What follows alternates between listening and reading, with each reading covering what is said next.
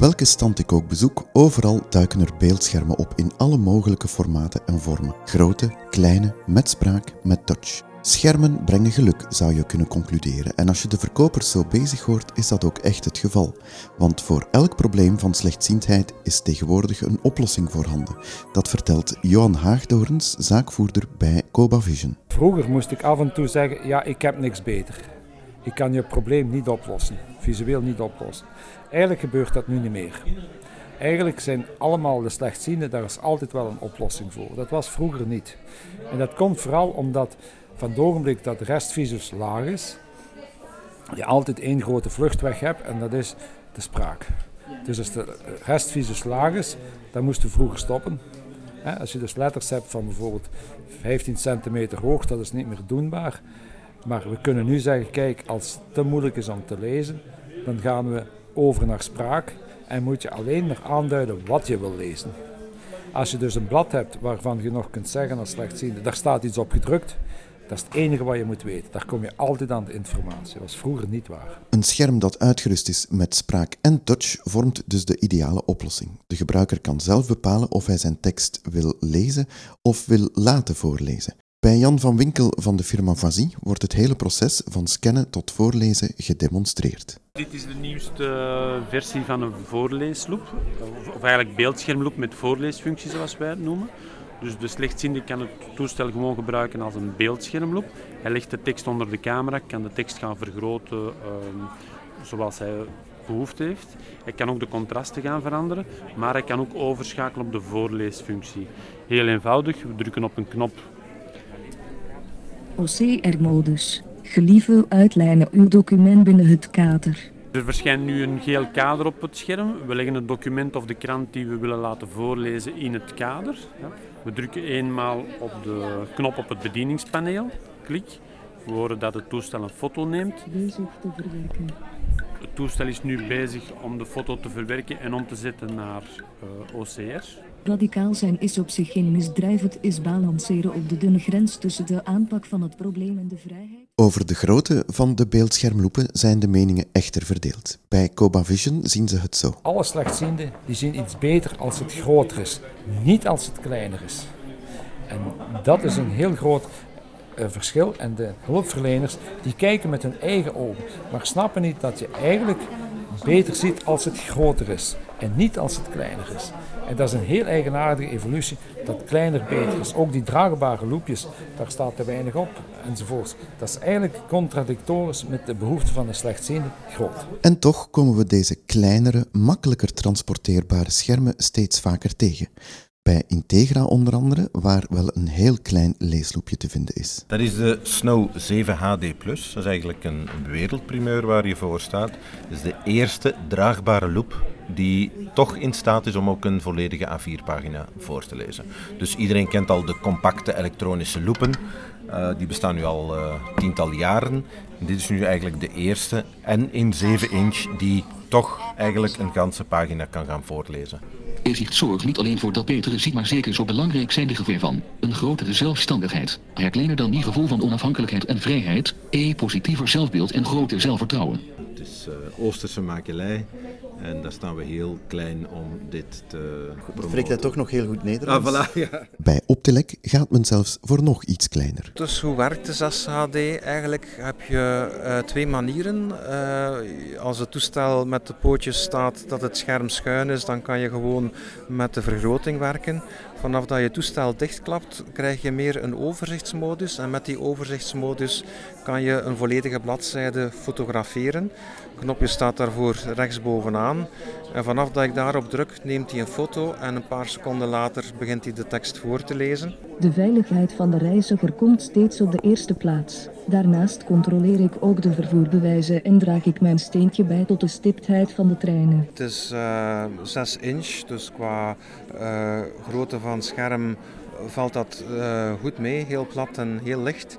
Maar je kan het inderdaad in een jaszak meenemen uh, en uh, onderweg gebruiken om langere teksten te laten voorlezen. Soms is de vernieuwing ook te vinden op het vlak van klantenservice. De vernieuwing bij ons zit vooral op kwaliteitsvlak en dat zorgt er ook voor dat wij durven om klanten die nu een beeldschermloop te kopen, vijf jaar garantie aan te bieden.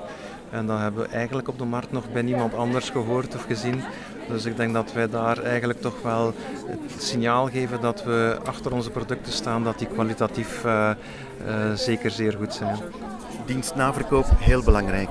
Dat is uiteraard ook heel belangrijk. Als het ooit nodig is dat er een herstelling moet gebeuren, dat we daar snel en uh, correct mee omgaan. maar dat vinden wij een evidentie. Ook bij Van Lent Systems zet de touchscreen-vernieuwing zich door. Op de handloepen bijvoorbeeld staan geen knopjes meer. Ik zag dat veel mensen, vooral oudere mensen, moeite hadden met uh, die druk, knoppen in te drukken. En uh, tegenwoordig hebben we echt een touchscreen. En daarmee heb je, ja, hoef je eigenlijk niet zoveel kracht te gebruiken om, om, de, om de handloop te gebruiken. Zeg maar. En dat lijkt mij meer handiger voor, die, voor de oudere mensen. Dan. Wat uh, doet die touchscreen dan? De tekst ja, doet hij vergroten, de foto's veranderen, uh, de kleur veranderen. Je kan ook uh, ja, de lijnen maken, zeg maar. Dat je bijvoorbeeld als je iets wilt schrijven, handtekening zetten. Dus dan leg je je loop op zo'n blad ja. en daartussen tussen die twee lijnen kan je dan je handtekening plaatsen? Inderdaad, dat kan. Ja, dat is mogelijk. Ja. Oké. Okay. Wat is nu de prijs van zo'n handloop? We hebben een, uh, twee soorten handloepen. We hebben kleine en grote. Kleine die kost 469, Lucky 4 Plus.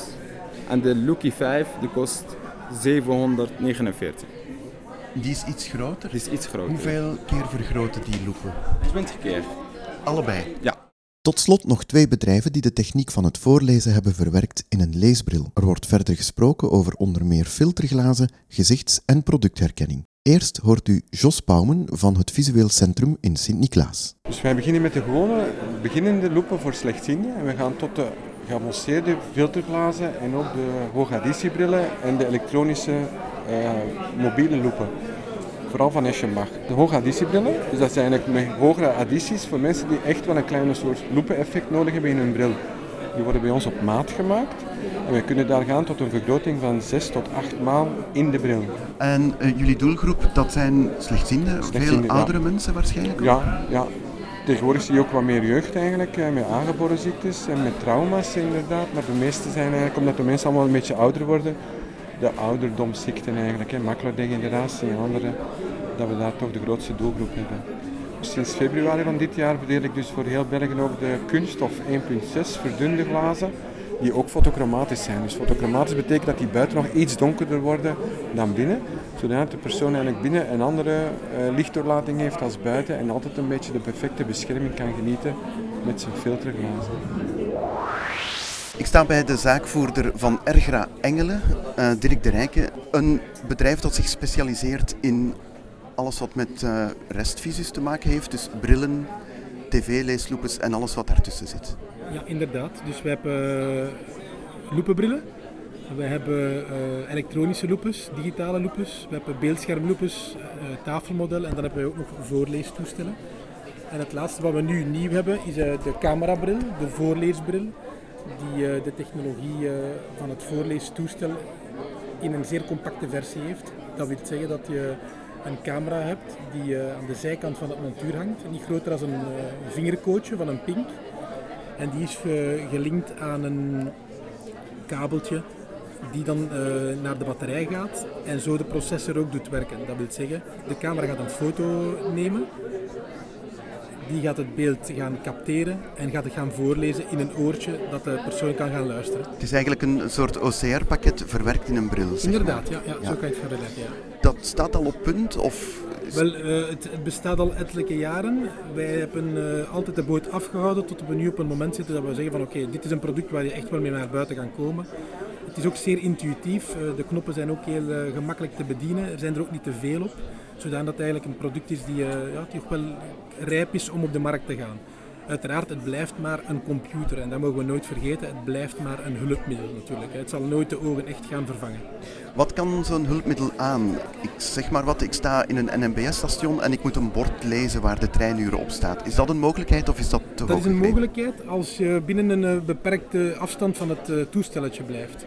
Dus een meter of drie en dan juist aanwijzen of aanwijzen in welke richting hij moet gaan zoeken moet dat lukken. Ondertiteling van televisie ook mogelijk? Of? Uh, nee, dat gaat nee, te snel. Dat, dat gaat te voorlopig snel. nog te snel.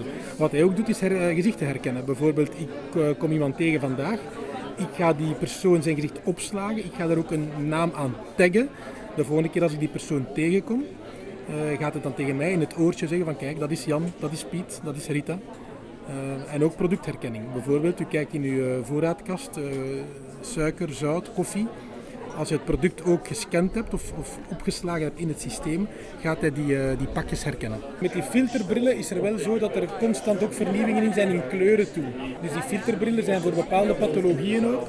En dan kan je uh, in functie van de pathologie een bepaalde kleur gaan kiezen. Uh, en ook daar hebben we nu een evolutie. En de ML41 is een, een, een filter die helpt voor het blauwe licht en ook het groen licht tegen te houden. Uh, voor mensen die last hebben van fotofobie en ook van migraine.